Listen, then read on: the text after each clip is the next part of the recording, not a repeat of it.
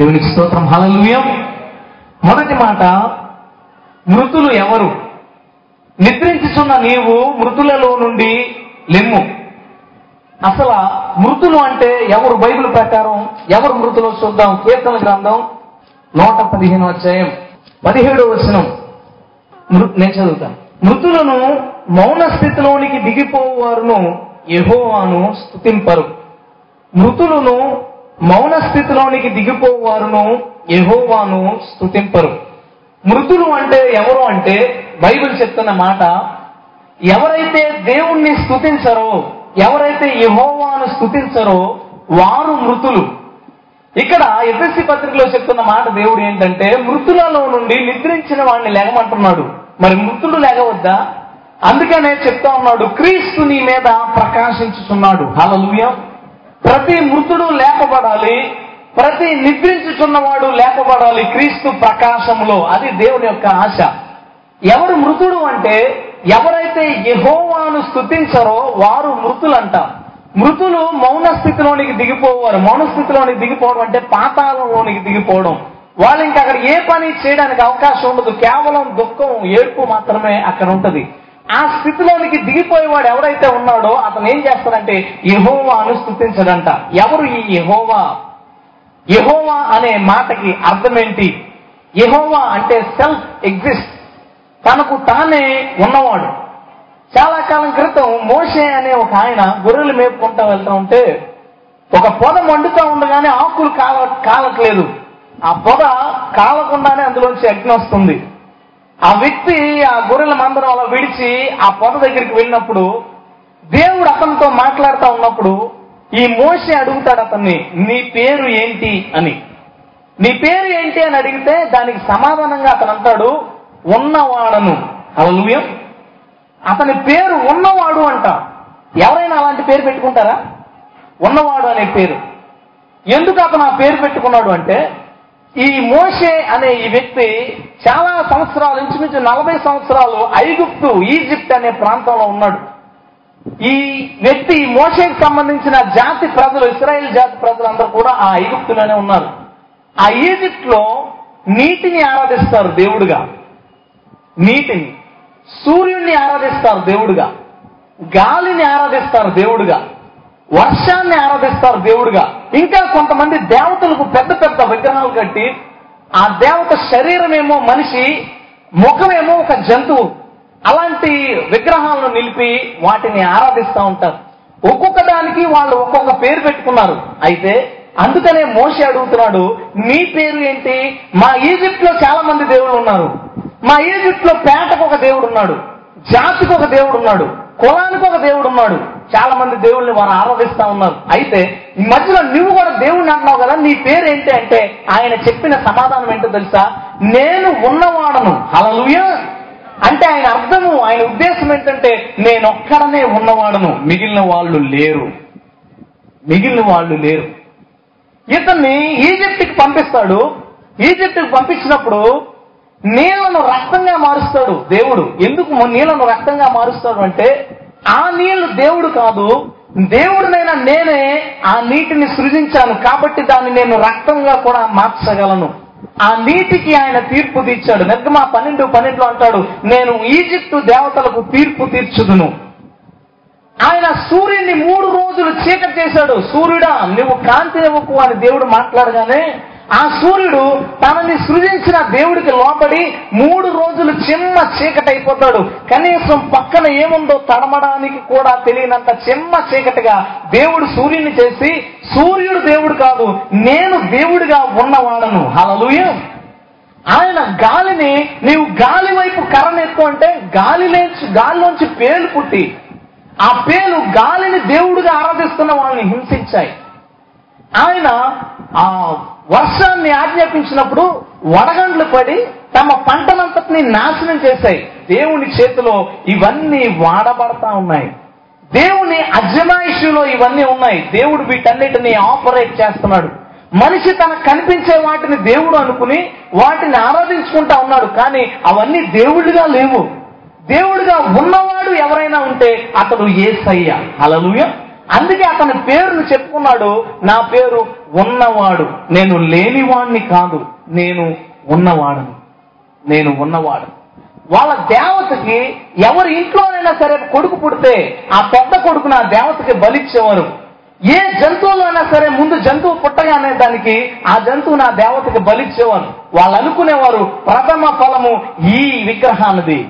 కానీ మన దేవుడు ఇస్రాయిలీని బయటకు తీసుకొచ్చేటప్పుడు ప్రథమ ఫలం అంతటిని ఆయన చంపివేసి ప్రథమ ఫలము నాది దానిది కాదు. దేవుడు ఉన్నవాడు అని ఎందుకు చెప్పుకున్నాడంటే ఈ సృష్టి అంతట్లో దేవుళ్ళుగా చేయబడ్డ వాళ్ళు చాలా మంది ఉన్నారు. దేవుళ్ళుగా చేయబడ్డ వాళ్ళు చాలా మంది ఉన్నారు. కానీ తనకు తానే దేవుడుగా ఉన్నవాడు మాత్రం యేసుక్రీస్తు ఒక్కడే. హలలుయ మన భారతదేశం విచిత్రం ఏంటో అది బాధాకరమో లేదా మరొకటో తెలియదు కానీ వాళ్ళ మనుషుల్ని ఈజీగా దేవుళ్ళుగా చేయగలరు. చాలా ఈజీగా మనుషుల్ని దేవుళ్ళుగా చేయగలరు. ఎన్ని ఏదైనా అత్యవసరంలో ఉన్నప్పుడు అతని దగ్గరికి ఒక ఐదు వందలు తెచ్చి ఇవ్వగానే చేతిలో పెట్టుకుని నువ్వు దేవుడురా. మన దేశంలో మనుషులు చాలా సులువుగా మనుషుల్ని దేవుడిగా చేయగలరు. కానీ దేవుడు మనిషిగా వచ్చాడంటే మాత్రం దాన్ని మనుషులు నమ్మలేకపోతా ఉన్నారు. మనుషులు ఈజీగా దేవుడిగా చేయక చేయగలుగుతున్నారు కానీ దేవుడు మనిషిగా వచ్చాడు అంటే మాత్రం ఎందుకో దాన్ని అంగీకరించలేకపోతా ఉన్నారు. అయితే అందరూ అలాంటి స్థితిలో లేరు. మన దేశంలో కొంతమంది మేధావులు ఉన్నారు. మన దేశంలో ఎవడైనా కదిపి కొంచెం తెలివైనోడిని. భారతదేశంలో పుట్టిన వాళ్ళకెల్లా తెలివైన వాడు ఎవరు అంటే ఒక అతని పేరు చెప్తారు అతి ఎక్కువ మంది. అతని పేరు స్వామి వివేకానంద. స్వామి వివేకానంద. చాలా చోట్ల అతని బొమ్మలు ఉంటాయి చేతి కట్టుకుని ఉంటాడు. తల మీద కట్టుకుని కాషాయరని బట్టలేసి సాధారణంగా చదువుకునే వాళ్ళకి అతనంటే తెలియని వాళ్ళు ఎవరు ఉండరు.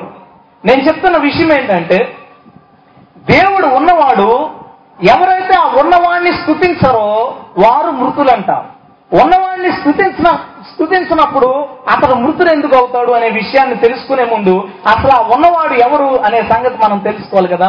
చాలా మంది ఇక్కడ తమకు నచ్చిన వారిని లేదా తమ తమ తరతరాలుగా వస్తున్న ఆనవాయితీని బట్టి ఆరాధిస్తున్న వాళ్ళు ఉన్నారు.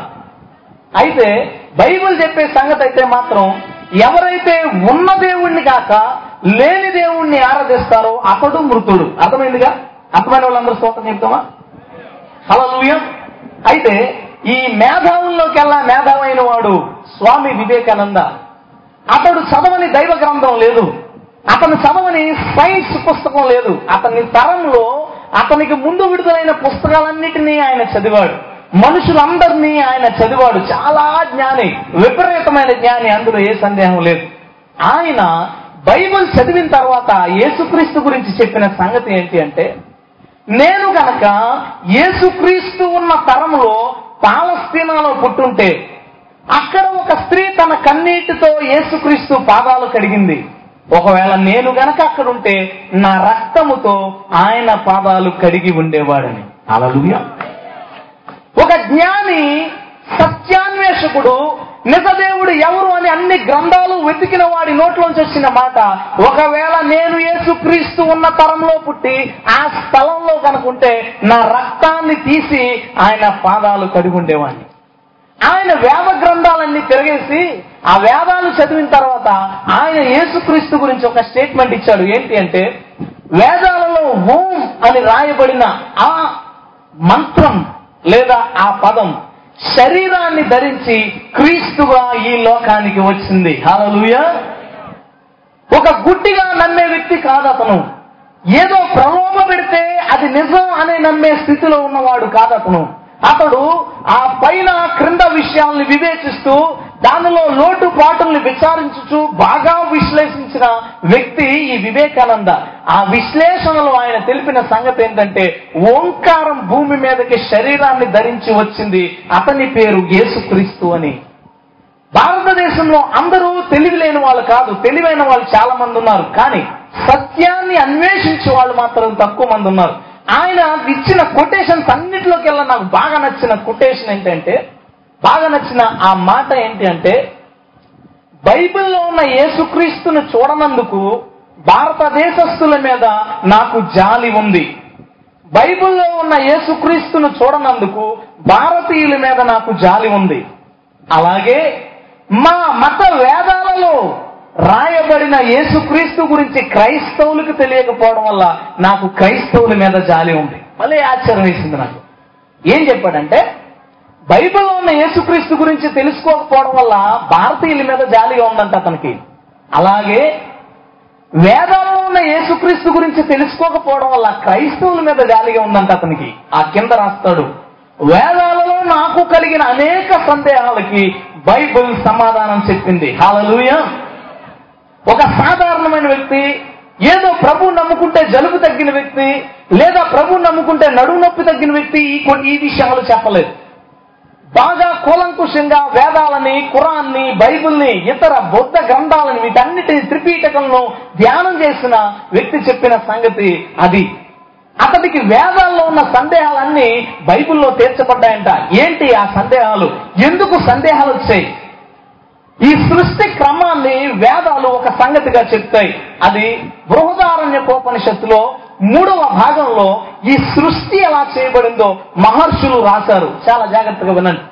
ఈ సృష్టి ఎలా జరిగిందో తపస్సు చేసి తపస్సు చేసి మునీశ్వరులు తమ ఆహారాన్ని విడిచిపెట్టి తమ ఆశలను విడిచిపెట్టి ఈ మనుషుల నివసించే ప్రాంతానికి దూరంగా వెళ్ళిపోయి రోజుకి ఒక ముద్ద అన్నం ఒక మెతుకు అన్నం తిని కూడా తపస్సు చేసిన వాళ్ళు ఉన్నారు. ఆ తపస్సు ఫలితం వేదాలు.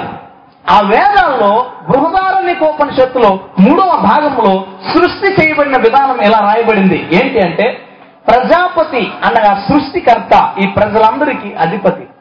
ఈ సృష్టికర్తట సృష్టిని చేసినప్పుడు ఎలా చేశాడు అంటే తన మాట ద్వారా ముందు పురుషుల్ని స్త్రీల్ని అనేక మందిని కలిగించాడంట. అనేక మందిని సృష్టించాడంట. సృష్టించబడినప్పుడు ఎవరికీ బట్టలు లేవు. అలా సృష్టించిన తర్వాత సృష్టించబడిన బడిన వాళ్ళు బట్టలు వేసుకునేవారట. అక్కడ రాయబడిన సంగతి. అలా సృష్టిస్తా ఉన్నప్పుడు ఆ సృష్టించబడిన వాళ్ళ ఒక స్త్రీ అతనికి అందంగా కనిపించింది. చాలా బ్యూటిఫుల్గా ఉందంట అమ్మాయి. చాలా అందంగా ఉందంట. ఈ సృష్టించిన సృష్టికర్తకి ఆమె మీద ఆశ కలిగింది. ఇతనికి సందేహాలు ఎందుకు వచ్చాయో చెప్తున్నా. ఆమె మీదకి ఆశ కలిగింది. ఈమెను నేను అనుభవిస్తే బాగుంటది. ఈయన నేను పెళ్ళి చేసుకుంటే బాగుంటుంది అని అనిపించిందంత సృష్టించిన ఆయనకి. అనిపించి ఆమెను పెళ్ళి చేసుకోవడానికి ప్రయత్నించినప్పుడు ఆల్రెడీ సృష్టించబడ్డ వాళ్ళు ఉన్నారు కదా వాళ్ళందరూ నువ్వు సృష్టించి ఈమెను పెళ్ళి చేసుకోవడానికి ఎలా కుదురుతుంది? మేము ఒప్పుకోమని గొడవ పెట్టారు. మీరేంటి ఒప్పుకునేది? నేను సృష్టించాను కాబట్టి నేను చేసుకుంటాను. ఈ అమ్మాయి నాకు నచ్చింది అంటున్నాడు ఆయన. మొత్తానికి వీళ్ళందరూ కలిపి ఒక వ్యక్తిని అధిపతిగా నిలబడి నిలబెట్టుకుని ఈ సృష్టించిన ఆయన ఉన్నాడే ప్రజాపతి అతనితో యుద్ధం చేశారు యుద్ధం చేసినప్పుడు ఆ యుద్ధంలో ఈ ప్రజాపతి ఓడిపోయి చచ్చిపోయాడు. సృష్టికర్త చచ్చిపోయాడు. నేను చదువుతూ ఉండగా ఒక్కసారి నేను ఒక రకమైన షాక్ గురయ్యాను. సృష్టించినోడు చచ్చిపోయాడని ఎలా రాసేది ఈయన? పైగా ఎవరి చేతిలో చచ్చిపోయాడు? సృష్టించబడ్డ వాళ్ళ చేతిలో చచ్చిపోయాడు. చచ్చిపోయిన తర్వాత ఇంతకీ చచ్చిపోయాడు స్టోరీ ఆగిపోయి ఇంకా ఏదో రాసుకుంటూ వచ్చారు. నేను చదువుతా ఉన్నాను ఇంతకీ అతను ఏమయ్యాడని. అకస్మాత్తుగా అతను కనిపించాడు అతని పక్కన అతని భార్య ఉంది. అతని పక్కన అతని భార్య ఉంది. చచ్చిపోయినాడు ఎలా బ్రతికాడు మొత్తానికి బ్రతికాడు. దేవుడు మనకి ఎంత మంచి వాతావరణం ఇచ్చాడు. అలా ఆ చచ్చిపోయిన వ్యక్తి బ్రతికాడు ఎలా బ్రతికాడు? పైగా అతని పక్కన ఆ స్త్రీ ఉంది. ఏ స్త్రీనైతే పెళ్ళి చేసుకోవాలనుకుని ఫైట్ చేసి ఓడిపోయి చచ్చిపోయాడో ఆ స్త్రీ అతని పక్కన ఉంది. ఇప్పుడు ఈ స్టోరీ వింటున్న మీకు సందేహాలు రాలేదా? బోలుడని వచ్చాయి. ఏమని? సృష్టికర్త ఒక అమ్మాయిని చూసి మోహించడం ఏంటి? వచ్చిందా డౌట్ మీకు డౌట్ వచ్చిందంటే అర్థమవుతుందని. సృష్టికర్త తాను సృష్టించిన ఒక అమ్మాయిని చూసి కామ కోరికలు రావడం ఏంటి? ఇది వినడానికి ఒక రకమైన చిరాగ్గా ఉంది.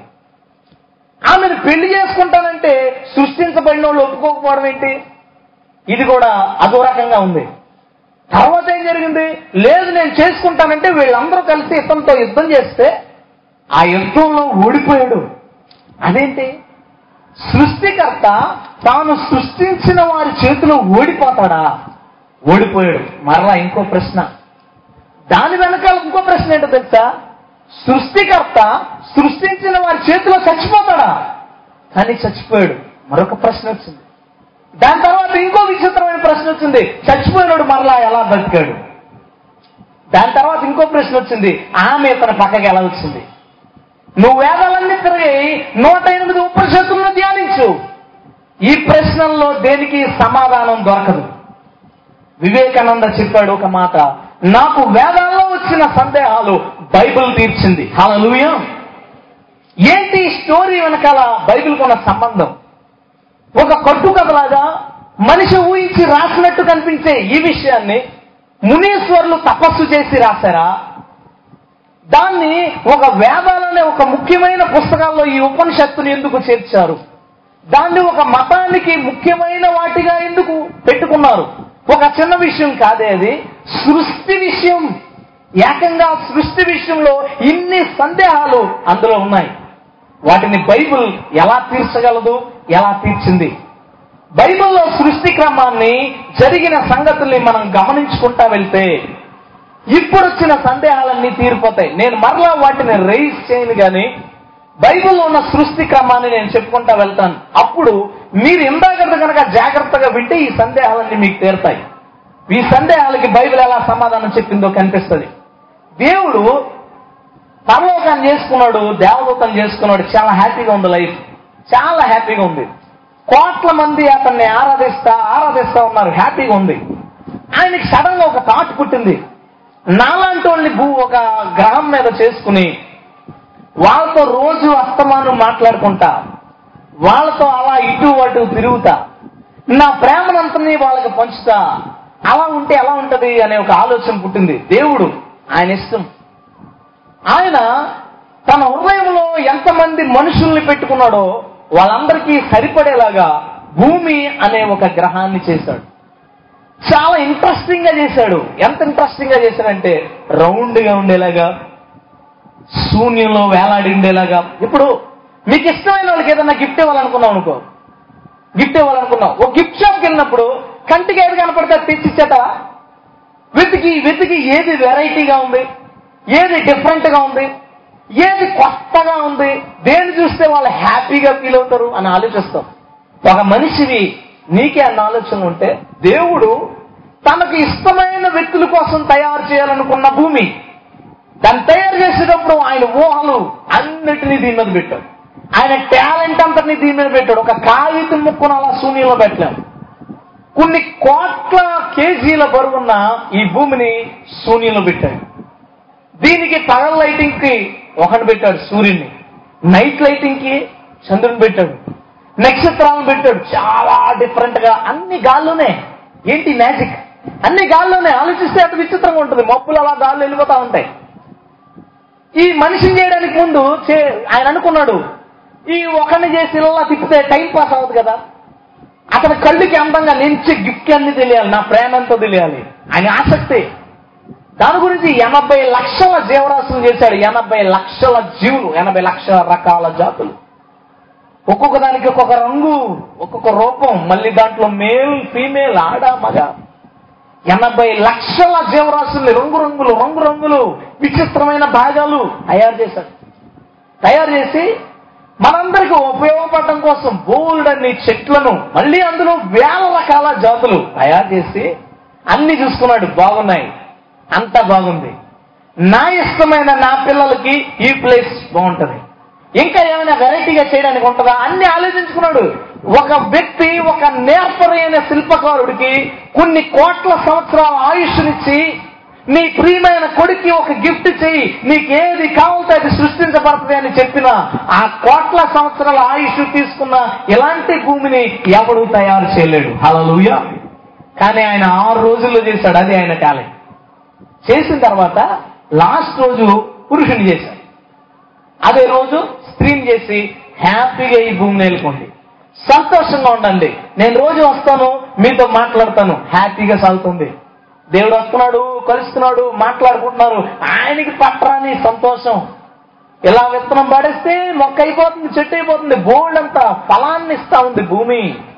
ప్రకృతి మనిషి మాట వింటా ఉంది మనిషికి కావలసినట్టే మాట వింటా ఉంది. ఈ టైంలో దేవునికి శత్రువైన ఒకడు సాతాను ఆ మొదటి మనుషులిద్దరి దగ్గరికి ప్రవేశించి దేవుడు చేయొద్దన్న పనిని చేయించాడు. ఒక పండు తినొద్దు అన్నాడంటే అన్ని తిను. అదొకటి చేయకు. మనిషి దేవుడికి ఎంత అవిధేయుడిగా ఉన్నాడో ఆ సాతాను మాటని నమ్మి దేవుడి మాటను పక్కకు తోసి దేవుడు చెయ్యొద్దన్న పనిని మనిషి చేశాడు. మనిషి చేసిన తర్వాత ఈ మనిషి తన జీవాన్ని కోల్పోయి మరణాన్ని తెచ్చుకున్నాడు. ఈరోజు ప్రకృతి మనకు వ్యతిరేకంగా ఉండడానికి భూమి మీద ఎడార్లు ఉండడానికి ప్రతి జంతువు చచ్చిపోవడానికి మనకి రకరకాల రోగాలు రావడానికి కారణం దేవుని మాటను ఆ వ్యక్తి నేరడం. ఆ వ్యక్తి నేరడం వలన ఈ అనర్థాలన్నీ దారితీస్తాయి. మనిషి మీదకి దేవుడికి కోపం వచ్చింది కానీ కొడుకు కదా కన్న బిడ్డ. అతనికి బట్టలు కుట్టించి నీ బ్రతుకు నువ్వు బ్రతుకు. వదిలాడు. మనిషికి మరణం లేదు కానీ మరణాన్ని తెచ్చుకున్నాడు. దేవుడు మనిషికి జీవం ఇస్తే మనిషి ఆ జీవాన్ని పోగొట్టుకుని మరణాన్ని తెచ్చుకున్నాడు. ఇప్పుడు మరలా మనిషిని బ్రతికించాలి. ఇప్పుడు ఆయన తాపత్రయం. పిల్లలు పిల్లలు పుడతా ఉన్నారు. ప్రతి మనిషి చెడ్డగా ప్రవర్తిస్తా ఉన్నాడు. దేవుడికి అసహ్యమైన ఆలోచనలు కలిగి ఉంటున్నాడు. అసహ్యమైన ప్రవర్తన కలిగి ఉంటున్నాడు. ఎన్ని రకాలుగా చెప్పినా వెంటలేదు. బైబిల్లో ఒక మాట ఉంటుంది. ఆయన భూలోకాన్ని చూడగా అది చెడిపోయి ఉండెను. నీ కన్న బిడ్డ రోడ్డు మీద తాగేసి తిరుగుతా ఉంటే ఎంత బాధగా ఉంటుంది. పిల్లల్ని కన్న తల్లిదండ్రులకి తెలుస్తుంది ఆ బాధ. తన బిడ్డలు తన మాట వినకపోతే. మా తమ్ముడు మా తల్లిదండ్రులు చెప్పిన మాట వినకుండా ఆయన అతనికి నచ్చిన అమ్మాయిని పెళ్ళి చేసుకున్నాడు. పారిపోయి. నేను కల్లారా చూశాను నా ఇంట్లో. ఆరు నెలలు మా నాన్నగారు కానీ అమ్మగారు కానీ బయటికి రాలేదు. వాళ్ళ బిడ్డ చేసిన అవమానాన్ని భరించలేక ఏ రోజు మూడు పూట్ల తినలేదు ఆరు నెలల పాటు. నేను బ్రతిమాలు ఏడ్చి అమ్మ తిను తిను తిను అని తినిపిస్తే నాలుగు ముద్దలు తినేది. తమ బిడ్డలు తమ మాట వినకపోతే తల్లిదండ్రులకి ఉన్న క్షోభ అది వర్ణించలేంది అదే క్షోభ దేవుడికి వచ్చింది. ఎంతో ఆసక్తిగా ఎన్నో కళలు కానీ ఈ భూమిని తయారు చేస్తే మనిషి చేతిలో పెట్టగానే నువ్వెవరికైనా గాజు గిఫ్ట్ ఇస్తే అదే బలైగా ఉందని నేలకేసి కొడితే నీకు ఎంత బాధగా ఉంటుంది? అతడు పాడు చేశాడు భూమిని. తన్ను తాను పాడు చేసుకున్నాడు ఎంత మంది అయితే పుడతా ఉన్నారో వాళ్ళందరూ అర్ధాంతరంగా చచ్చిపోతా ఉన్నారు. తాగుబోతులుగా వ్యభిచారులుగా అసభ్యకరమైన పనులు చేసే వాళ్ళగా మనుషులు అయిపోయారు ఎవరిని పిలిచినా దేవుడి మాట ఎవరికీ లేదు. వాళ్ళకి నచ్చిన ఆరాధన వాళ్ళకి నచ్చిన ప్రవర్తన. దేవుడు తన బాధను ఎవరికి చెప్పుకోవాలో తెలియక ఆకాశాన్ని పిలిచి ఆకాశమా ఆలకించు.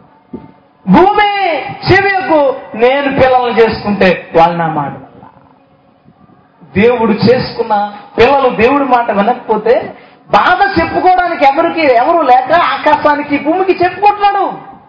ఏడుస్తా ఉన్నాడు. తన పిల్లల్ని ఎలాగైనా కాపాడుకోవాలి. ఈ కాపాడుకోవడం కోసం దేవాది దేవుడు మనిషిగా రెండు వేల సంవత్సరాల క్రితం ఈ లోకానికి దిగి వచ్చాడు. హలలుయా హలలుయా అతని పేరు యేసుక్రీస్తు తన పిల్లల్ని కాపాడుకోవడానికి నశించిన దాన్ని వెతికి రక్షించడానికి ఆ తనున్న లోకాన్ని వదిలేసి భూమి మీదకు వచ్చేసి ఒక పిచ్చోళ్ళగా ఇల్లు లేదు తిండి లేదు నిద్ర లేదు ఒక పిచ్చోళ్ళగా ఆత్రం పడిపోయింది ఏదో విలువైన వస్తువు పడిపోతే పెంట పేడ అని చూడకుండా ఇలాగ వెతుకుతాము? అలాగా ఒక పిచ్చోళ్ళగా వీధి వీధులు వీధి వీధిలో తిరుగుతా మార్పు పొందండి. మార్పు పొందండి. నా ఎందు విశ్వాసం ఉంచండి అని సువార్త చేసుకుంటా తిరిగాడు. తిరిగితే ఇప్పుడు ఈయన ఉద్దేశం ఏంటో తెలుసా? ఆయన సృజించిన పిల్లల్ని ఆయన వైపు తిప్పుకోవాలి. బైబిల్ ఒక మాట చెప్తుంది. నిన్ను సృజించిన వాడు నీకు భర్త. యశ్యా గ్రంథం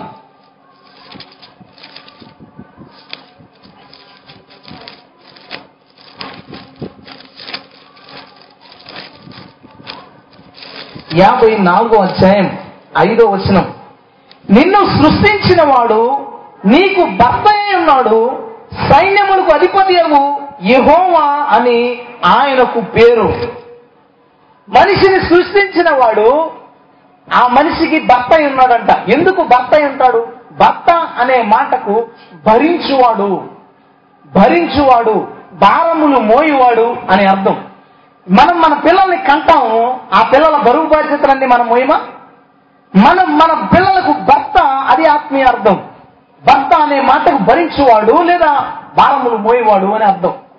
ఈ సృజించిన సృష్టికర్త మనందరికీ భర్త అయి ఉన్నాడు కాబట్టి మనము చేసిన తప్పులు మనం చేసిన పాపాలన్నింటినీ ఆయన మీద వేసుకుని ఆయన మోయడానికి ఈ లోకానికి వచ్చారు ఆయన మీద వేసుకుని మోయడానికి వచ్చాడు. అందుకే ఆయన మనకి భర్త. బహుశా వివేకానంద అది చదివి బైబిల్ చదువుతూ ఉండగా ఆయన డౌట్లు ఒక్కొక్కటి క్లియర్ అవుతా ఉండొచ్చు.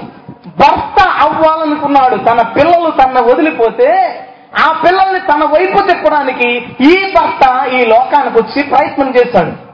ప్రయత్నం చేస్తే ఆ ప్రయత్నంలో యేసుక్రీస్తుని ఆయన సృజించిన మిగిలిన మనుషులు సిలువ వేసి చంపేశారు. ఇప్పుడు స్టోరీ అర్థమవుతుంది మనకు ఈయన సృజించిన వారిని ఈయన భారీగా చేసుకోవడానికి ఈయన వారికి భర్తగా ఉండడానికి ఈ లోకానికి వస్తే ఆ మిగిలిన మనుషులు అది ఇష్టపడక యేసుక్రీస్తుకు తిరగబడ్డారు. ఆ తిరగబడిన తర్వాత ఆ తిరగబడే పోరాటంలో ఈయన తన ప్రాణాల్ని కోల్పోయాడు సిలువ మీద. హలలుయం ఎందుకు ప్రాణాన్ని కోల్పోయాడు అంటే మనిషికి దేవుడు జీవాన్నిస్తే ఆ మనిషి జీవాన్ని తీసుకుని మరణాన్ని తెచ్చుకున్నాడు. ఇప్పుడు ఈ యేసు మరణాన్ని ఆయన తీసుకుని జీవాన్ని మనకివ్వాలి. మనం ఒక మేడ మీద నుంచి కిందకి దిక్కుంటా వస్తే మళ్ళీ పైకి వెళ్ళాలంటే ఏం చేయాలి? మళ్ళీ పైకి ఎక్కాలి. ఎలా దిగేవో అలా ఎక్కాలి. అప్పుడు పైకి వెళ్తాం. ఇప్పుడు మనిషి జీవాన్ని తీసుకుని ఆ జీవాన్ని పోగొట్టుకుని మరణాన్ని సంపాదించుకున్నాడు. అది మరలా తిరగబడాలి. మరలా మనిషి బ్రతకాలంటే ఆ ప్రాసెస్ రివర్స్ అవ్వాలి. రివర్స్ అయింది. యేసుక్రీస్తు మరణాన్ని తీసుకుని మూడో దినాన మరణాన్ని జయించి జీవాన్ని మనకి తెచ్చాడు. హలలుయ ఆయన మరణాన్ని తీసుకుని మరలా మనకి జీవాన్ని ఇచ్చాడు. ఇప్పుడు సందేహాలన్నీ తీరిపోతా ఉన్నాయి. సృష్టించిన వాడు భర్త అయ్యాడు. ఆ భర్త భార్యను తన దగ్గరికి తెచ్చుకునే ప్రయత్నంలో ప్రాణాలు కోల్పోయాడు. మరలా కిందకెళ్ళేసరికి అతను బ్రతికాడు. ఇంకొంచెం కిందకెళ్ళేసరికి అతని పక్కన అతని భార్య ఉంది. అది బృహదారనే ఉపనిషత్తు.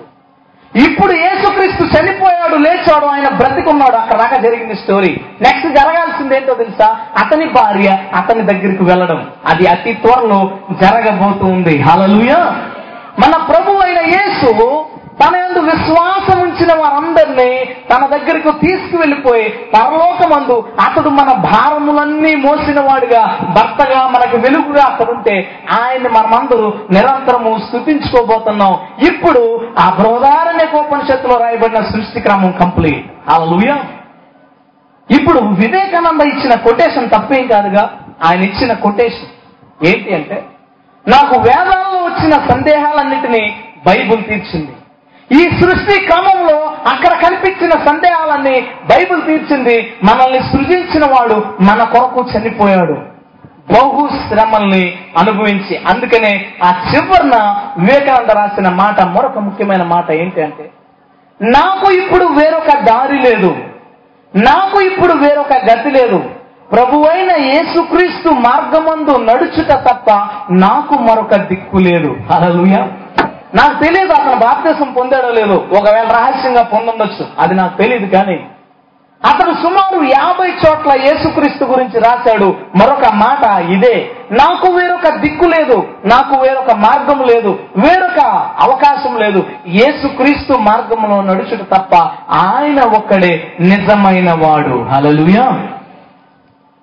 ఉన్నవాడు ఆయన దేవుణ్ణి ఆరాధించిన వాడు మృతుడు. ఉన్నవాడు దేవుణ్ణి ఆరాధించేవాడు సజీవుడు అవుతాడు. ఈ వివేకానంద చెప్పిన సంగతి యేసుక్రీస్తు సత్యము. ఎందుకు యేసుక్రీస్తు సత్యం? ఇప్పుడు ఇది లైటా కాదా? సత్యమేనది? సత్యం. నేను మనిషినే కదా? ఇది బాట్లే కదా? సత్యమే. కానీ ఈయనంటాడు యేసుక్రీస్తుని ఈయన సత్యము. యేసుక్రీస్తు అంటాడు నేను సత్యమై ఉన్నాను. ఇది సత్యం అది సత్యం ఇది సత్యం అన్ని సత్యాలే. ఏంటి సత్యానికి స్పెషాలిటీ? ఏంటి సత్యానికి స్పెషాలిటీ అంటే యేసుక్రీస్తు అనే సత్యం యోహాన్ సువార్త ఎనిమిదో రాయబడి ఉండే ఒక మాట. పాపము చేయు ప్రతివాడు పాపానికి దాసుడు కానీ సత్యము ఆ వ్యక్తిని పాపము నుంచి స్వతంత్రునిగా చేస్తుంది. హలలుయ ఏంటి ఆ మాట? పాపము చేయు ప్రతివాడు పాపానికి దాసుడు సత్యము ఒక వ్యక్తిని ఆ పాపము నుంచి విడుదల చేస్తుంది. యేసు ఏ సత్యము అంటే మనుషుల్ని తమ పాపాల నుంచి విడుదల చేసే సత్యము. నిజదేవుణ్ణి ఆరాధించిన వాడు మృతుడు ఎందుకు అవుతాడంటే ప్రతి మనిషి పాపం చేశాడు అందులో సందేహం లేదు. ఖురాన్ చెప్తుంది ప్రతి మనిషి పాపి. బైబుల్ చెప్తుంది ఏ వేదము లేదు మనుషులందరూ పాపులు. వేదాలు చెప్తాయి పదే పదే పాపోహం పాపకర్మ పాపాత్మ పాప సంభవ త్రాహిమాం కృపయా దేవ శరణాగత వత్సల. అంటే ప్రతి మనిషి పాపి పుట్టుకతోనే పాపి. తన కర్మల వలన పాపి. దేవుడొక్కడే పాపిని రక్షించగలదు హల్లెలూయ. వేదాలు బైబిలు కురాను చెప్తున్న సంగతి ఏంటంటే ప్రతి మనిషి పాపి. ఈ పాపికి శిక్ష ఏంటి అంటే నరకం. అయితే ఒక పాపి నరకానికి వెళ్ళకూడదు. అంటే దేవుడు ఒక్కడే దాన్ని కాపాడగలడు. ఎలాగా మనిషి పాపాలు పోతాయి? వేదాలన్నీ చెప్తాయి. పరిశుద్ధుని రక్తము మనిషి పాపాలను కడగలదు. హలలుయ బైబిల్ చెప్తుంది పరిశుద్ధుడైన యేసు రక్తం మిమ్మల్ని ప్రతి పాపం నుంచి విడుదల చేయను. హలలుయ యేసు సత్యం ఎందుకు అయ్యాడంటే ఆయన మనిషిని పాపాల నుంచి విడుదల చేయగలిగాడు. మనమంతా పుట్టిన దగ్గర నుంచి ఇప్పుడు దాకా ఎన్నో రకాలైన పాపాలు చేశాం. ఎదుటి వాడిని కొట్టాం తిట్టాం. రాత్రి నిద్రపోయేటప్పుడు స్త్రీలు పురుషుల కోసం పురుషులు స్త్రీల కోసం అసభ్యకరమైన ఊహలు ఊహించి మన దేహాల్ని తలంపుల్ని చెరుపుకున్నాం. తాగి తిరిగి స్మోక్ చేసి అలాగలాగా మన దేహాల్ని పాడు చేసుకున్నాం. బూతులు మాట్లాడి మన నోటిని పాడు చేసుకున్నాం. తల్లిదండ్రులను ఎదిరించి బాధ పెట్టాం. ఇలా చూసుకుంటే పాదము నుంచి శిరస్సు వరకు మన జీవితం అంతటిని మనం నాశనం చేస్తున్నాం ఈ పరిస్థితుల్లో ఈ పాప జీవితాన్ని కడగడానికి ఒకడు కావాలి అతడు సత్యమై ఉండాలి అతడు ఉన్నవాడై ఉండాలి. హలలుయా ఆ ఉన్నవాడు యేసు ఒక్కడే. ఆయనే మనుషుల పాపాల నిమిత్తం రక్తాన్ని కాచారు ఏ సందేహం లేదు. ఆయన సత్యము వివేకానంద ఎందుకు చెప్పాడు అంటే ఆయన ఒక్కడే మనుషుల పాపాలని కడిగే సత్యము. ఆ సత్యాన్ని ప్రతి మనిషి అంగీకరించాలి. అంగీకరిస్తేనే విడుదల. ఈరోజు ఎవరు మూలం చెందరు? సత్యం సత్యం? రాత్రి పడుకునేకుండా ఏదో సత్యం ఏంటి? సత్యం సత్యం సత్యం. నేను విషయం అడుగుతాను. ఇప్పుడు ఈ లోకంలోకెల్లా విలువైంది గెలిచేది ఏది? ఈ ప్రజెంట్ ఈ లోకంలో విలువైంది గెలిచేది ఏది? నేను చెప్తా. ఇప్పుడు నీకు సంబంధం వచ్చింది. ఇద్దరు అమ్మాయిలు బాగున్నారు రెండు సంబంధాలు వచ్చాయి. రెండు ఫ్యామిలీలు బాగానే ఉన్నాయి. ఒకరు పది లక్షలు కట్టనేస్తున్నారు ఒకరు పదిహేను లక్షలు కట్టనేస్తున్నారు ఎవరిని చేసుకుంటారు? ఆ? పదిహేను లక్షలు ఇచ్చే అమ్మాయిని చేసుకుంటాం ఏం గెలిచింది అక్కడ? డబ్బు గెలిచింది నీకు రెండు ఉద్యోగాలు వచ్చినాయి. రెండు ఆఫర్లు. ఒకటి పదిహేను వేలు చేస్తాం ఒకటి పాతిక వేలు చేస్తాం. రెండు పర్లేదు మంచివే. ఏ దానికి జాయిన్ అవుతావు? పాతిక వేలు. నో డౌట్ పదిహేను వేలు నువ్వు నేను మళ్ళీ పదిహేను వేలు నీకు ఇస్తానన్నా జాయిన్ అవ్వు దాంట్లో. అంటే అక్కడ కూడా ఏం గెలిచింది డబ్బు. నీకు ఒక ఇద్దరు మనుషులు నిలబెట్టారు. ఒకడు పరమ పేదోడు ఒకడు బాగా సౌండ్ పార్టీ. వీళ్ళిద్దరిలో ఎవరితో ఫ్రెండ్షిప్ చేస్తామంటే ఎవరిని సెలెక్ట్ చేసుకుంటావు? డబ్బు ఉన్నామండి ఫ్రెండ్షిప్ దగ్గర ఏది గెలిచింది? వివాహాల దగ్గర పెళ్ళి డబ్బులు గెలిచినాయి. ఉద్యోగాల దగ్గర డబ్బులు గెలిచినాయి స్నేహం దగ్గర డబ్బులు గెలిచినాయి. మీ చుట్టాలు ఒక నాలుగు ఫ్యామిలీలు ఉన్నాయి. మూడు ఫ్యామిలీలు డబ్బు లేని వాళ్ళు ఒక ఫ్యామిలీ బాగా బలిసింది. పండగ వచ్చింది ఎవరింటికి వెళ్తా? డబ్బు ఉన్నవాడి దగ్గరికి ఫ్రూట్స్ కొనుక్కుని పట్టుకుని వెళ్తా. ఆడికి అవసరమా డబ్బులు ఉన్నవాడికి ఆ డబ్బులు ఉన్నవాడికి అవసరం ఏముంది ఆడి దగ్గర డబ్బులు ఉన్నాయి నీది నువ్వు వాడికి సోప్ వేయాలి బంధుత్వాల దగ్గర కూడా గెలిచేదేంటి డబ్బే. అన్ని విషయాల్లోనూ ఈ ప్రపంచంలో గెలిచేది డబ్బు. ఎవడు పొలిటీషియన్గా నిలబడినా ఎంత మంచోడానికి కుదరదు. ఎవడు ఎక్కువ డబ్బులు ఇస్తే ఆ పార్టీ గెలిచేది. ఈ ప్రపంచంలో అన్ని విషయాల్లో గెలిచేది డబ్బు. ఆ డబ్బు ఒక మాట చెప్తుంది. మీ దగ్గర ఎవరి దగ్గర డబ్బులు ఉంటే ఒకసారి దాన్ని తీసి చూడండి. మూడు సింహాల బొమ్మ ఉంటుంది. ఆ బొమ్మ కింద హిందీలో ఒక మాట రాసి ఉంటుంది. ఏమని? సత్యమేవ జయతే. హాలూయా ఈ ప్రపంచం అన్ని విషయాల్లోనూ డబ్బు గెలుస్తుంది. ఆ డబ్బు ఏమంటుందో తెలుసా? ఒరే పిచ్చోడా గెలిచేది డబ్బు కాదు సత్యం. సత్యమేవ జైతే ఎవరు రాశాడో నా కొటేషన్ నేను నిజంగా పేరు తెలుసుకుంటూ వందనాలు చెప్తాను చచ్చిపోయింటలే ఆ కొటేషన్ ఎక్కడి నుంచి తెచ్చాడు తెలుసా? ముండోపనిషత్తులో మూడవ భాగంలో ఒకటవ అధ్యాయంలో ఆరవ శ్లోకంలో ఆ మాట ఉంటుంది. సత్యమేవ జైతే ఆ శ్లోకం కంప్లీట్గా ఏమని తెలుసా? సత్యమేవ జైతే నామృతం సత్యేన పంద విపతో దేవయాన. సత్యమేవ జైతే నామృతం సత్యేన పంద విపతో దేవయాన. అంటే సత్యం ఏవ జైతే సత్యం మాత్రమే గెలుస్తుంది. నామృతం అసత్యం గెలవదు. ఫస్ట్ లైన్ ఏంటి? సత్యమే గెలుస్తుంది అసత్యం గెలవదు.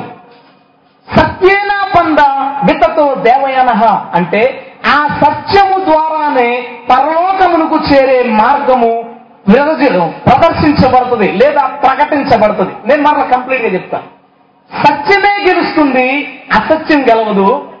ఆ సత్యం ద్వారానే దేవుణ్ణి చేరే మార్గము ప్రకటించబడుతుంది.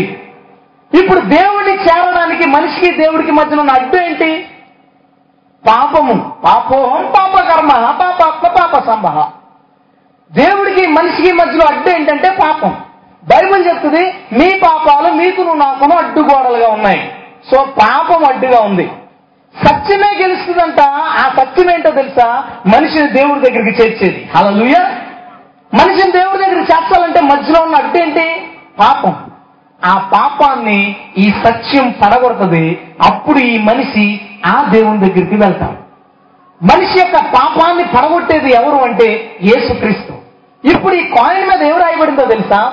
యేసు చెప్పాడు నేనే సత్యం. ఎందుకు సత్యం అంటే ఆయన పాపాలని పడగొట్టాడు. హలలుయ పాప భారాన్నంతా ఈడ్చి పాడేశాడు. మనుషులు చేసిన అన్ని రకాల పాపాలని ఆయన మీద వేసుకుని ఆయన వాటిని మోసుకుని వెళ్ళిపోయాడు. హల్లెలూయా! ఇప్పుడు మనిషికి దేవుడికి మధ్య ఉన్న అడ్డు అనే పాపాన్ని ప్రభు తన రక్తంతో పడగొట్టాడు ఇప్పుడు ఏసే ఆ సత్యం అది వేదాలు బైబిల్ నిరూపించిన సంగతి. ఇప్పుడు నీ కాయిన్ మీద ఏముందో తెలుసా? ఏసే గెలుస్తాడు. హలలుయా నువ్వు ఆదివారం సెలవు క్యాన్సిల్ చేస్తావా? క్యాన్సిల్ చేసుకో. క్రైస్తవులు చర్చికి వెళ్తే కొడతావా? కొట్టు పర్లా బైబిల్ పట్టుకుంటే జైలు శిక్ష అనే రూల్ పెడతావా? పెట్టు పర్లా. కానీ నీ జేబులో ఉన్న డబ్బు ఏం చెప్తుంది తెలుసా? ఏసే గెలుస్తాడు. హల్లెలూయా. ఇంక ఎవడు గెలవడు? నువ్వు ఒకవేళ ఆలోచించుకుంటే దాని మీద ఉన్న కొటేషన్ అన్నా తీసేయాలి తప్ప. ఈ ప్రపంచానంతటిని నడిపిస్తున్న ఈ డబ్బు ఏ విషయంలోనైనా సరే గెలిచే ఈ డబ్బు చెప్పే సంగతి ఏసే గెలుస్తాడు. అబద్ధము అసత్యము గెలవు. ఆయన ఎందుకు ఉన్నవాడో తెలుసా? ఆయన లేనివాడు కాదు కాబట్టి. ఆయన ఎందుకు ఉన్నవాడో తెలుసా? మనుషులందరూ అతన్ని దేవుడు చేయలేదు. మనుషులందరూ ఓట్లేసి ఒక వ్యక్తిని ముఖ్యమంత్రి ప్రధానమంత్రి చేసినట్టుగా కొంతమంది మనుషులు ఆరాధించి అతన్ని దేవుడిగా చేయలేదు. అతను తనకు తానుగా దేవుడిగా ఉన్నవాడు. అందుకనే అతను ఉన్నవాడు. అతన్ని ఆరాధించుకుంటే మనిషి పాపం చేసిన వాడుగానే ఉండిపోతాడు కాబట్టి పాపం అతని మీద ఏళ్తూ ఉంటది కాబట్టి అతడు మృతుడు. అతడు చనిపోయిన తర్వాత పాతాళానికి వెళ్తాడు. ఆ తర్వాత నిత్య నరకానికి వెళ్ళి ఆ అగ్నిలో కాలుతా ఉంటాడు. ఎవడైతే ఈ సత్యాన్ని తీసుకోలేదో ఈ సత్యాన్ని అంగీకరించలేదో దేవుని వద్దకు చేర్చే మార్గాన్ని తెలుసుకోలేదో ఆ వ్యక్తి మృతుడు. ఎందుకు మృతుడు అంటే అతని పాపాలు అతని మీదే ఉన్నాయి. అతని మీద ఉండడం అతను మృతుడు తర్వాత అతను వెళ్ళిపోయేది మృతుడును మౌన స్థితిలోనికి దిగిపోవాడును ఉన్నవాడను ఆరాధించరు లేని వాళ్ళను ఆరాధిస్తారు. మన దేవుడు ఉన్నవాడు ఒకప్పుడు ఉన్నవాడు కాదు ఆయన ఇప్పుడు కూడా ఉన్నవాడు. హలలుయా ఆయన ఉన్నవాడు లేనివాడు కాదు ఆయన సత్యం మనం చూసాం వివేకానంద కొటేషన్లు చూసాం వేదాల్లోంచి బృహదారణికోపనిషత్తులోంచి చూసాం మండోపనిషత్తులను చూసాం మరి ముఖ్యంగా మీ పర్సల్లో ఉన్న డబ్బుల మీద చూసాం ఈజీగా సువర్ చేయండి ఈసారి ఆ రూపాయి చూపించి ఏముంది దీని మీద? సత్యమేవ జయితే సత్యం గెలుస్తుంది. ఏంటి ఆ సత్యం? ఇది నేల. ఇది గెలుస్తుందా? ఇది లైట్. ఇదా సత్యం. ఏది సత్యం? ఆ కొటేషన్ అంతా చెప్తుంది. ఆ కొటేషన్ అంతా సత్యమే గెలుస్తుంది. అసత్యం గెలవదు. ఆ సత్యం ద్వారానే మనిషి దేవుణ్ణి చేరతాడు. హాలూయా అతన్ని చూపించి నీ కాయిన్ చెప్తా ఉంది ఏంటో తెలుసా? ఏసే గెలుస్తాడు. నాకు చాలా మనసు హాయిగా అనిపిస్తుంది ఆ మాట చెప్తా ఉంటే.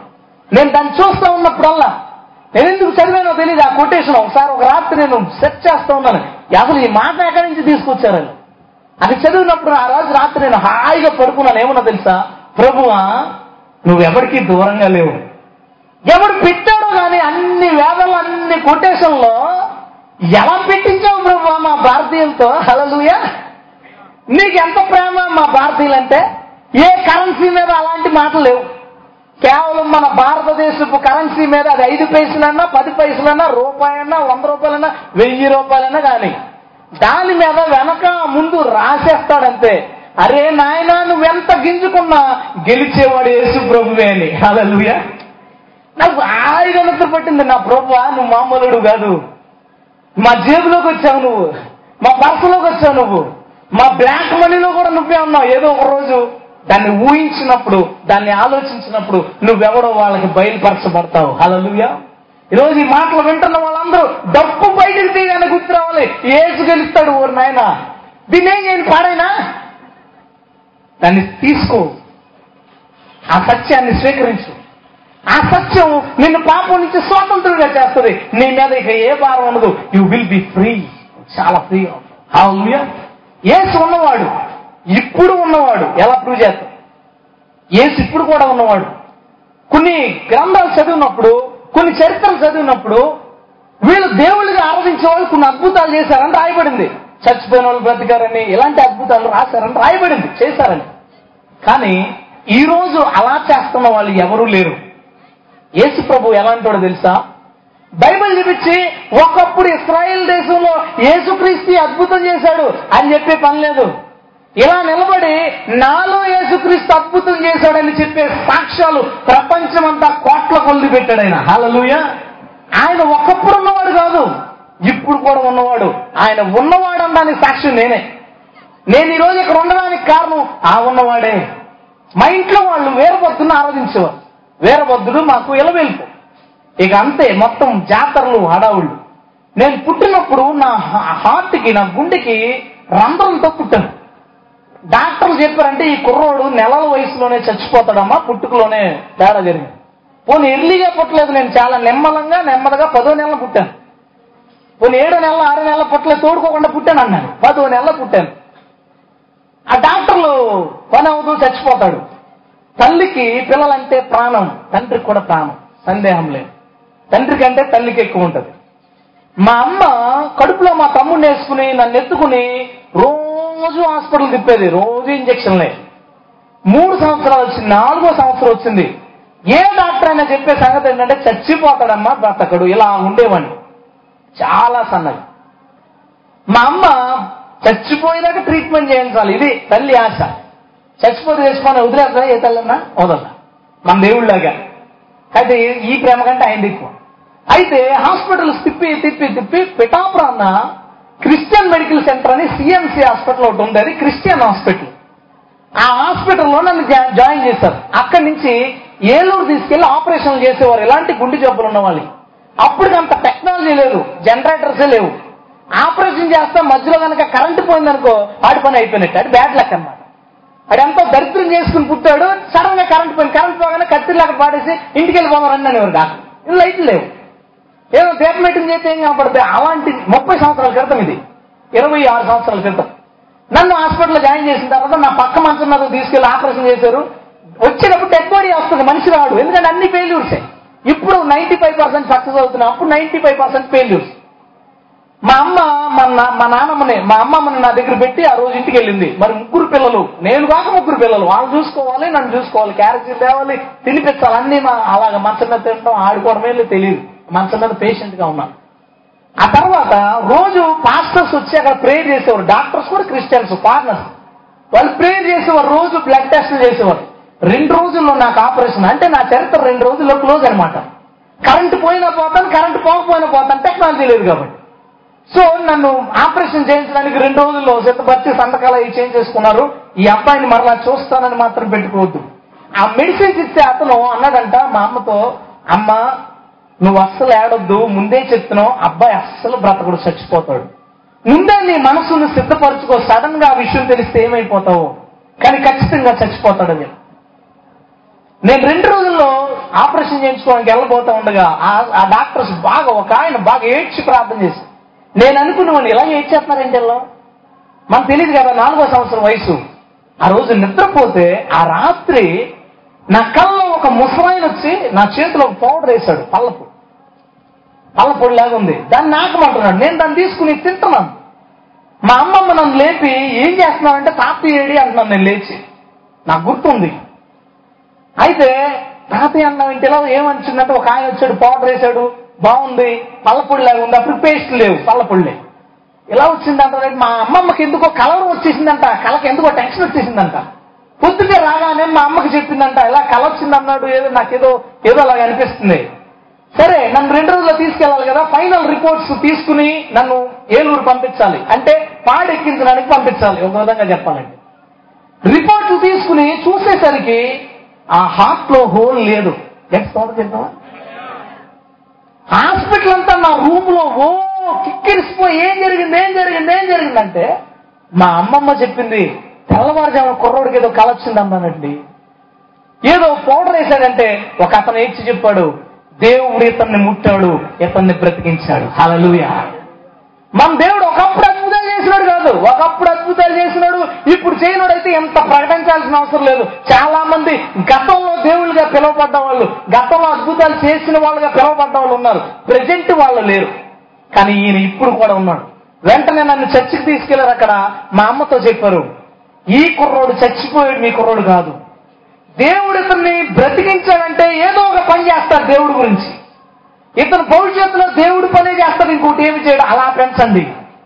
నేను అలా పెరగలేదు కానీ దేవుడు చివరికి నన్ను అక్కడ తీసుకొచ్చాడు. మొత్తానికి ఒక చనిపోయే వ్యక్తిని అలాంటి రోగిష్టి వాడిని ఏ డాక్టర్ గ్యారంటీ ఇవ్వలేని పరిస్థితిలో బ్రతికించిన దేవుడు ఎందుకు బ్రతికించగలిగాడో తెలుసా? ఎందుకు? అతను ఇప్పుడు కూడా ఉన్నాడు కాబట్టి. అసలు అతను ఇప్పుడు లేడనుకో ఎలా వచ్చి బ్రతికిస్తాడు? ఎలా జీవించనిస్తాడు? ఈరోజు రోగాలతో ఉన్న వాళ్ళు ఉన్నారు. మనశ్శాంతి లేకుండా ఉన్న వాళ్ళు ఉన్నారు. వాళ్ళందరూ అక్కడికి ఇక్కడికి ఇక్కడికి అక్కడికి తిరిగి డబ్బులన్నీ పోగొట్టుకుని అన్ని రకాలుగా ఏడ్చి కళ్ళు లోపలికి పోగొట్టుకుని అప్పుడు వస్తారు ప్రభు దగ్గరికి. అయితే నేను చెప్పే నిజం ఏంటంటే మన ప్రభు అయిన యేసు ఉన్నవాడు ఒకప్పుడు కాదు ఇప్పుడు కూడా. ఇక ముందు కూడా మన యేసు ఉన్నవాడు. ఆ ఉన్నవాడిని ఆరాధించని వాడు ఎవడైనా సరే అతడు మృతుడు. ఎఫ్ఎస్సి పత్రికలో రాయబడింది మృతులలో నుంచి లెగు క్రీస్తు నీ మీద ప్రకాశించుచున్నాడు. హల్లెలూయా. ఓ చచ్చిపోయిన వాడా నీ మీద యేసు ప్రకాశిస్తున్నాడు. నువ్వు ఎందుకు చచ్చిపోయావంటే అపవిత్రమైన పనులన్నీ చేసి పాపాలన్నీ చేసి ఆ పాపాలకి క్షమాపణ దొరక నీటిలో మునిగి ఎక్కడికి వెళ్ళి ఎక్కడికి వెళ్ళి దాని గురించి విడుదల కోసం ట్రై చేస్తా ఉన్నావు భగవద్గీతలో ఒక మాట చెప్పబడి ఉంటుంది స్నానం సంధ్యాయాత్ర దాన ధర్మాదులు మనిషి పాపాలని తొలగించలేవు. స్నానము నువ్వు ఎక్కడికెళ్ళి మునిగినా నీ పాపాలు పోవు. సంధ్య నువ్వు సూర్య నమస్కారాలు చేసినా చంద్ర నమస్కారాలు చేసినా నీ పాపాలు పోవు. ఈ యాత్ర నువ్వు ఏ ప్రాంతానికి యాత్ర చేసి అక్కడ చచ్చిపోయినా సరే నీ పాపాలు పోవు. దాన నువ్వు అడిగిన ప్రతి వాడికి దానం చేసినా నీ పాపాలు పోవు. ధర్మ నువ్వు అడగకపోయినా సరే నీవే గ్రహించి వారికి డబ్బులు ఇచ్చినా నీ పాపాలు పో మరి ఎలాగ పోతాయి? ఏసు రక్తములో మన పాపాలు పోతాయి. హల్లెలూయా! ఈ ఉన్నవాడు ఈ ఉన్నవాడిని ఎవడైతే ఆరాధించడో ఈ ఉన్నవాడి గురించి ఎవరికైతే తెలియదో అతడు మృతుడు. ముందు ఒకడి కథ ఒకడి పని అయింది. ఎవడి పని? మృతుడు గురించి అయింది. రెండోవాడు ఎవరు? నిద్రించుచున్నవాడు. ఎపిసి పత్రికలు ఆ మాట కదా ఉంది మళ్ళీ చేద్దాం. నేను ఇది కొంచెమే చెప్తాను. ఎలాగమ్మా? అందుచేత నిద్రించుచున్న నీవు మేల్కొని మృతుల్లో నుంచి లెమ్ము. ఇప్పుడు రెండవ రెండవ గుంపు ఎవరంటే నిద్రించేవాళ్ళు నిద్రించేవాళ్ళు. ఒక నాలుగు శవాల మధ్యన ఒకడు నేను నిద్ర పెట్టామనుకో చూసినోడు ఎవరికైనా తేడా నిలుపుదా నవ్వుతారేనండి రెండు మామూలు అంటే అలా పడుకోబెట్టము ఒకవేళ నాలుగు శవాల మధ్య ఎవరినో పడుకోబెట్టాం. తేడా తెలుస్తుందా? కానీ తేడా ఉందా లేదా? ఏంటి తేడా? వాడికి జీవం లేదు వీడికి జీవం ఉంది. కానీ చూడడానికి ఇద్దరు ఒకలాగే ఉన్నాం. వాడికి వీడికి ఇంకో తేడా చెప్పనా? చచ్చిపోయినాడు వల్ల ఈ సృష్టికి నష్టమే లేదు. అలా నిద్రపోయిన వాడి వల్ల ఒక నష్టం ఉంది. ఏంటంటే ఈ ఆక్సిజన్ తీసుకుని కార్బన్ డైఆక్సైడ్ వదిలేసి ఎయిర్ పొల్యూషన్ క్రియేట్ చేస్తాడు. వాడు ఎయిర్ పొల్యూషన్ క్రియేట్ చేసి చచ్చిపోయాడు గాలి పని లేదు కప్పెట్టేస్తాడు పని అయిపోయింది. వీడు మాత్రం చూడటానికి చచ్చిన వాళ్ళగా ఉన్నాడు. కానీ గాలిని పొల్యూట్ చేస్తా ఉన్నాడు. మరలా వీడికి చిన్న పరుపు పెడితే కుదరదు మంచం కావాలి. మంచం కుదరదు దాని మీద మళ్ళీ అడిగేం ఏం కావాలి? పరుపు కావాలి. ఈ నిద్రపోతున్న వాడి మీద వాడి వల్ల ఇన్ని డిసడ్వాంటేజ్లు ఉన్నాయి. అందుకే బైబిల్ చెప్తుంది అలాంటోడు నాకు ఇష్టం లేదు. ఎవరో తెలుసా ఈ నిద్రపోయినాడు? ఒకసారి ప్రకటన గ్రంథం మూడో అధ్యాయం. సార్దీస్లో ఉన్న సంఘదూతకు ఇలాగ రాయము. మూడో అధ్యాయం మొదటి వచ్చి నుంచి. సంఘానికంట ఏదో చర్చ్ ఉందంట అక్కడ. చర్చికి లెటర్ రాయమన్నాడు. ఏడు నక్షత్రాలను దేవుని ఏడు ఆత్మలు గలవాడు చెప్పు సంగతులు ఏంటంటే ఈయన దగ్గర ఏడు నక్షత్రాలు ఉన్నాయంట. ఏడు ఆత్మలు కలిగి ఉన్నారంట. నీ క్రియలు నేను ఎరుగుదును. ఆ ఏమనగా? ఆ జీవించుచున్నావన్న పేరు మాత్రం ఉన్నది కానీ నీవు మృతుడవే. నిద్రమైన బ్యాచ్ ఏంటో తెలుసా? ఇది క్రిస్టియన్స్. చచ్చిపోయినాడు ఎవరంటే ఉన్నవాడు ఎవరో ఎరగని వాడు మృతుడు. ఎందుకంటే తన పాపాలు కడగబడలే కానీ నిద్రించిన వాడు ఎవడో తెలుసా? ఇతనికి జీవం ఉంది ఇది మృతుడు కాదు. కానీ జీవించుచున్నావన్న పేరు మాత్రం ఉన్నది కానీ నీవు మృతుడివే. ఎందుకు మృతుడో తెలుసా? ఎందుకు మృతుడో? ఆ ప్రత్యక్షత చెప్తుంది. ఇక్కడ ఏడు సంఘాలకు రాస్తూ ఒక్కొక్క సంఘానికి ఏసుక్రీస్తూ ఒక్కొక్క విధంగా ప్రత్యక్షం అవుతాడు అది చాలా పెద్ద సంగతి. ఇప్పుడు నువ్వు ఎప్పుడు ఏమని ప్రార్థన చేస్తావు? ప్రభు అప్పులు ఉన్నాయి తీసే. అంటే దేవుడు ఎలా ప్రత్యక్షం అవ్వాలి తిరిగి కట్టక్కర్లేదాను అశ్విత ఓడి కింద స్తంభం ఓడి కింద? తిరిగి కట్టక్కర్లేదు బాబు ఈ డబ్బులు తీసుకొని ఓడి కింద ప్రత్యక్షం అవ్వాలి నీకు. నీకు అది కావాలి. రోగం ఉంది ప్రార్థన చేసిన ప్రభు రోగం తీసే. అంటే యేసు ప్రభు ఎలా ప్రత్యక్షం అవ్వాలి? ఫీజు తీసుకోవాలని డాక్టర్గా ప్రత్యక్షం అవ్వాలి. నీకు అది హ్యాపీగా ఉంటుంది. అంతే. మనం అలా కోరుకుంటాం ప్రభు నా కూతురికి పెళ్ళి చేయి. అంటే యేసు ప్రభు నీకు ఒక పెళ్ళికి పేరయ్యగా ప్రత్యక్షమై నీ కూతురికి పెళ్ళి చేయాలి. ఇప్పుడు మనం అలాంటి ప్రత్యక్షత కోరుకుంటాం దేవుడి నుంచి. అది మనం కోరుకునే ప్రత్యక్షత. దేవుడు ఇవ్వాలనుకుంటే ప్రత్యక్షత వేరుగా ఉంటుంది. ఈ చచ్చిపోయిన వాళ్ళకు అంటే బ్రతుకున్నాడు కానీ చచ్చినట్టు ఉన్నాడంటే అతనికి ఈయనేమని ప్రత్యక్షమయ్యాడు తెలుసా? ఏడు నక్షత్రాలు చేతిలో పట్టుకుని ఏడు ఆత్మలు ఇంకో చేతిలో పట్టుకుని అప్పుడు అతను ఎదురుగా ప్రత్యక్షమై అంటున్నాడు ఏమని? నీవు బ్రతికేమన్న పేరు మాత్రం ఉంది పట్టు ఊగుతుంది. కానీ చచ్చినట్టే నువ్వు చచ్చినోళ్ళలాగా ఉన్నావు. ఎందుకు ఏడు నక్షత్రాలతో ప్రత్యక్షమయ్యాడు? ఎందుకు ఏడాత్మతో ప్రత్యక్షమయ్యాడో తెలుసా? ఒక నిద్రించుచున్న వాడిని ఒక చచ్చిన వాడి లాంటి వాడిని బ్రతికించగలిగేవాడు అతని దగ్గర ఉన్నవే ఏంటి? మొదట ఏడు నక్షత్రాలు. ఏడు నక్షత్రాలు అనగా ప్రకటన మొదట అధ్యాయంలో చెప్పబడుతుంది. అది దేవుని ఏడుగురు దూతలు అనగా దైవ సేవకులు బోధించే వాక్యం. హలలుయా నిద్రించేవాడు గురించి చెప్తున్నాను. మనలో ఎవడైనా నిద్రించేవాడు ఉంటే అంటే సంఘమే. ఆ పడుకున్నవాడు ఎవడంటే క్రైస్తవుడే. ఎందుకు వాడు చ- పడుకున్న వాడి కింద ఉన్నాడు నిద్రించిన వాడుగా ఉన్నాడంటే అతని దగ్గర దేవుని వాక్యం లేదు అది పట్టుకుని వచ్చాడు ఆయన. ఇప్పుడు నీకు రోగంతో ఉంటే ఏం పట్టుకుని రావాలైనా స్వస్థత పట్టుకుని రావాలి. అప్పులతో ఉంటే డబ్బులు పట్టుకుని రావాలి. మరి నువ్వు బ్రతికినా చచ్చినట్టుంటే ఏం కావాలో తెలుసా నీకు? దేవుని వాక్యము కావాలి. హలలుయ రెండవది దేవుని ఆత్మ కావాలి. ఎవడైతే దేవుని వాక్యము ద్వారా దేవుని ఆత్మ ద్వారా జన్మిస్తాడో వాడు నిద్రించిన వాడు కాదు అతడు లేచినవాడు. అలలుయ హలలుయ ఈరోజు చాలా మంది క్రైస్తవుల జీవితాలు అన్యులకి వీళ్ళకి తేడా లేకపోవడానికి కారణం ఏంటి తెలుసా? వాడు మృతుల మధ్యన పడుకున్నాడు. మృతుల మధ్యన పడుకున్నాడు. మీరు ఎవరండి అంటే నేను క్రిస్టియన్ అంటే ఓహో నువ్వు క్రిస్టియన్వా? నువ్వు క్రిస్టియన్ అని చెప్పుకుంటే గాని తేడా తెలియని దౌర్భాగ్య ప్రవర్తన క్రైస్తవులకి. క్రైస్తవులు బ్రాండీ షాపుల దగ్గర ఉంటున్నారు మామూలుగానే. క్రైస్తవులు థియేటర్ల దగ్గర ఉన్నారు మామూలుగానే. క్రైస్తవులు మామూలుగానే రోడ్ల మీద ఫ్రెండ్స్తో బేవర్స్గా కూర్చునే ప్లేసుల దగ్గర కూర్చుంటున్నారు. క్రైస్తవుడు మామూలుగానే డంబంగా అడావుడిగానే బ్రతుకుతా ఉన్నాడు. ఈడు చచ్చిపోయిన వాళ్ళ మధ్యన చచ్చిపోయిన వాళ్ళగా బతుకుతున్నాడు.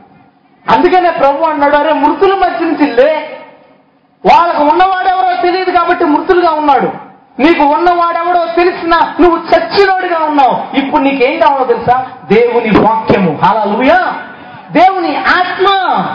ఈ రెండు కలిగి ఉన్నప్పుడు నువ్వు నిద్రించిన వాడిగా ఉండవు. నీలో జీవం ఉంది కాబట్టి నువ్వు నిజమైన క్రైస్తవుడిగా ఉంటావు. హల్లెలూయా! ఈ నిద్రించిన బ్యాచ్ ప్రజెంట్ సంఘంలో ఎక్కువ. ఇప్పుడు నేను ప్రశ్న అడుగుతాను. ఇక్కడ తెలుగు చదవడం వచ్చిన వాళ్ళు ఎంతమంది చేతులు ఎత్తారా మంచిది. దించే థ్యాంక్స్ బైబిల్ కంప్లీట్గా చదివిన వాళ్ళు ధ్యానపూర్వకంగా ఎంతమంది? చేతులు సగం ఇస్తారంటే ఎందుకు సగం చదివా అంటే పాత్ర అయిపోదా మూడు. మిగిలిన చేతులు ఏమైంది? నాలుగు ఐదు. మనం ఎందుకు అలా ఉన్నాం తెలుసా? ఆయన చేతిలో ఈ నక్షత్రాలు పట్టుకుని దేవుని వాక్యం అమ్మా ఇది వినండి. మన చేతిలో వాక్యం ఉంటే మనం చదవం. నువ్వు బీటెక్ చదివేటప్పుడు టెన్త్ ఇంటర్ చదివేటప్పుడు నువ్వు చిన్నప్పటి నుంచే చదివిన టెక్స్ట్ బుక్లన్నీ నిలబెడితే నీకంటే అయిట్ ఉంటాయి. అన్ని టెక్స్ట్ బుక్ని ఫస్ట్ నుంచి చివరిదాకా చదివేశావు. ఇది ఎంత ఉంది? ఎంత ఉంది ఇది? ఉద్యోగం ఇచ్చేదాన్ని రాత్రి పగలు చదివేసి టీ పెట్టుకుని అమ్మ నన్ను లేపని అలారం పెట్టుకొని చదువుతావు. జస్ట్ ఉద్యోగం. అది వస్తుందో రాదో తెలియదు ఇది పరలోకం ఇచ్చేది. దీన్ని చదవడానికి నీకు టైం ఉండదు. దీన్ని చదవడానికి నీకు ఇంట్రెస్ట్ ఉండదు. క్రైస్తవులు ఎందుకు నిద్రించిన స్థితిలో ఉన్నారు తెలుసా? ఆడు చచ్చాడో బతికాడో తప్ప తప్ప కొడితే అంటే ఓ బతికే ఉన్నాడు అనమాట ఆ స్థితిలో ఎందుకు ఉన్నాడు తెలుసా క్రైస్తవుడు? క్రైస్తవుడి దగ్గర దేవుని వాక్యం లేదు. క్రైస్తవుడు చంకలో ఉంది వాక్యం. గోళ్ళ మీద ఉంది వాక్యం. సెల్ఫ్లో ఉంది వాక్యం. బైకుల మీద కూడా ఉంది వాక్యం. మళ్ళీ సెల్ఫ్ ఓపెన్ చేస్తే పైన నీటి మంత్రులు చిగురాకులే వర్ధులు సెల్ ఫోన్లో కూడా వాక్యం. ఎక్కడ లేదు. అక్కడ లేకపోవడం వల్ల వీడు క్రైస్తవుడు కాదో ఆడు చెప్తే ఏం తెలియట్లేదు ఇప్పుడు పది మంది సేవల మధ్య నిద్ర నేను పడుకు పెడితే ఎలాగ డిఫరెన్స్ తెలియదో ఈ మృతుల మధ్యన ఈ క్రైస్తవుని తీసుకెళ్ళి పడితే ఎవడ క్రైస్తవుడు? ఎంచలేని పరిస్థితి? ఎంచలేని పరిస్థితి? ఉండడానికి కారణం ఆ ఏ ఆ చేతుల్లో ఉన్న ఏడు నక్షత్రాలు ఉన్నాయే దేవుని దూతలు దేవుని సేవకులు వాళ్ళ ద్వారా వచ్చిన వాక్యాన్ని క్రైస్తవుడు తీసుకోకపోవడం మొదటి కారణం. రెండో కారణం ఇక్కడ ప్రతి ఆదివారం చర్చికెళ్ళే వాళ్ళు ఎంతమంది చేతులు ఎత్తారా? ఇక్కడ పరిశుద్ధాత్మను పొందుకున్న వాళ్ళు ఎంతమంది ఉన్నారు? ఏడు ఎందుకు వచ్చారు తెలుసా? అప్పులోడికి డబ్బు కావాలి. రోగం ఉన్నవాడికి స్వస్థత కావాలి. శవానికి పట్టుకున్నానికి తేడా లేని పరిస్థితులు ఉన్నవాడికి దేవుని ఆత్మ కావాలి. అది కావాలి కాబట్టి సార్థి సంఘానికి ప్రత్యక్షమయ్యాడు. ఏడు ఆత్మలు పట్టుకుని. నువ్వు ఎప్పుడైనా ప్రార్థించావు ప్రభు? నీ ఆత్మ అవ్వకపోతే నేను నీ వాడిని కాదయ్యా. ఒకడంటాడు బాప్తిజం పొందగానే పరిశుద్ధాత్మ ఫ్రీ. ఇది జన డిస్కౌంట్ చంద్రప్రదేశ్ ఆపరా వన్ ప్లస్ వన్ నువ్వు అడుగు నువ్వు ప్రార్థన చేయి నువ్వు ఆరాధించు. అప్పుడు దేవుడు నీకు ఆత్మనిస్తాడు.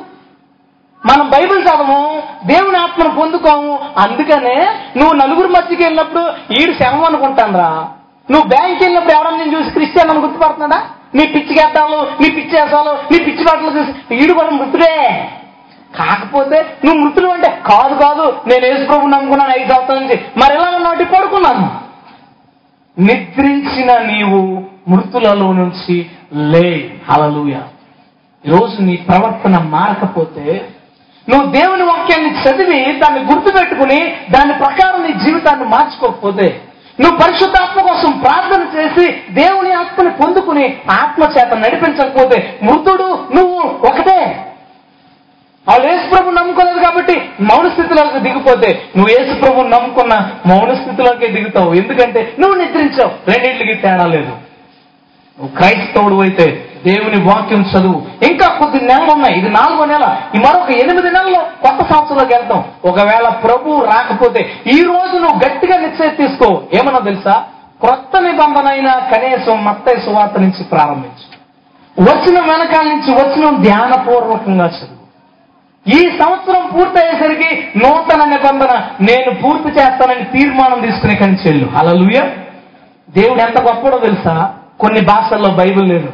మన తెలుగు దేవుడు ప్రేమించాడు. తెలుగులో బైబిల్ ఇచ్చాడు. అలా కొన్ని చోట్ల వాక్యం చెప్పడానికి పాస్టర్లు లేరు కొన్ని భాషల్లో. కొన్ని దేశాల్లో బయట వాక్యం చెప్పడానికి లేదు. కానీ మన తెలుగు దేవుడు ఎక్కువ ప్రేమించాడు. వాక్యం చెప్పే సేవకుల్ని మనకిచ్చాడు మన సంఘంలో ఉన్నారు. బయట మీటింగ్స్లో ఉన్నారు. నీకున్న అవకాశాన్ని నువ్వు సద్వినియోగం చేసుకుని ఈ రాత్రే ప్రారంభించు బైబిల్ చదవడాన్ని ఏడు నక్షత్రాలు ఏడుగురు దూతల ద్వారా దేవుడు ఏదైతే వాక్యాన్ని రాయించాడు ఏ మెసేజ్ అయితే ఏ వర్తమానం అయితే నీ కోసం దేవుడు కొత్త నిబంధనలో రాయించాడు దాన్ని ధ్యానపూర్వకంగా చదువు. హల్లెలూయా. బైబిల్ చదువుతాను అందరూ ఒకసారి చదువుతారా చదువుతాను కొత్త నిబంధన అంతటిని. మరలా అన్న సరిగా ఎత్తాలి. మీ పక్క వాళ్ళు ఎత్తకపోతే ఎత్తించే వరకు మాత్రం నేను చేతులు తెచ్చనివ్వను చాలా సంతోషం. ఇక్కడ దేవుడు ఉన్నాడా లేదా? దేవుడు ఉన్నాడా లేదా ఇక్కడ? నువ్వు ఎవరి ముందు ప్రామిస్ చేసావు? ఇప్పుడు చదువుతానని? ఎవరి ముందు? సమకపోతే ఏమవుతుంది తొక్కలు వేస్తాడు ఆయన. అంతే. నువ్వు దేవుని ముందు తీర్మానం తీసుకున్నావు ఈరోజు. ఆ దేవుని దూతలు దేవునిచ్చిన వర్తమానాన్ని చదువుతానని. నువ్వు అది చదవక నిద్రించిన వాళ్ళలాగా ఉన్నావు. నువ్వు ఏదైనా చేసుకోవాలంటే ఇది చేయొచ్చలేదా పాస్టర్ గారికి ఫోను? ఇలా చేయొచ్చలేదా ఇంకో పాస్టర్ గారికి ఫోను? ఎందుకు నీ దగ్గర బైబిల్ లేదా? ఉంది. ఎక్కడ ఉంది? చంకలో ఉంది. ఎక్కడ ఉంది? బీరువాలో నీట్గా పెట్టాను. డబ్బులు పెట్టుకునే చోట. ఎందుకు? నువ్వు చదువు. కొత్త నిబంధన ధ్యానపూర్వకంగా చదివి పూర్తి చేయండి. యేసునామంలో దేవుడు మీకు సహాయం చేస్తాడు. అలా రెండోది దేవుని ఆత్మను పొందుకో. దాని గురించి తృష్ణ నువ్వు కలిగి ఉండు. ఏడు ప్రభువా నాకు ఆత్మేవయ్యా ఒక పెద్ద చర్చికి వెళ్తున్నాను. చర్చి నన్ను తీసుకెళ్తాను నాకు తెలుసు ప్రభువా. ఒక మంచి స్పీకర్ దగ్గరికి వెళ్తాను ఆ స్పీకర్ తీసుకెళ్ళడం తెలుసు ప్రభువా. నా ఈ పక్కనోడికి ఆ పక్కనోడికి పరిశుద్ధాత్మ ఉంది. మధ్యలో నేనుంటే నువ్వు తీసుకెళ్ళవని నాకు తెలుసు ప్రభు నేను ఆత్మను కలిగి ఉన్నాను నేను ఆత్మచేత నింపబడాలి.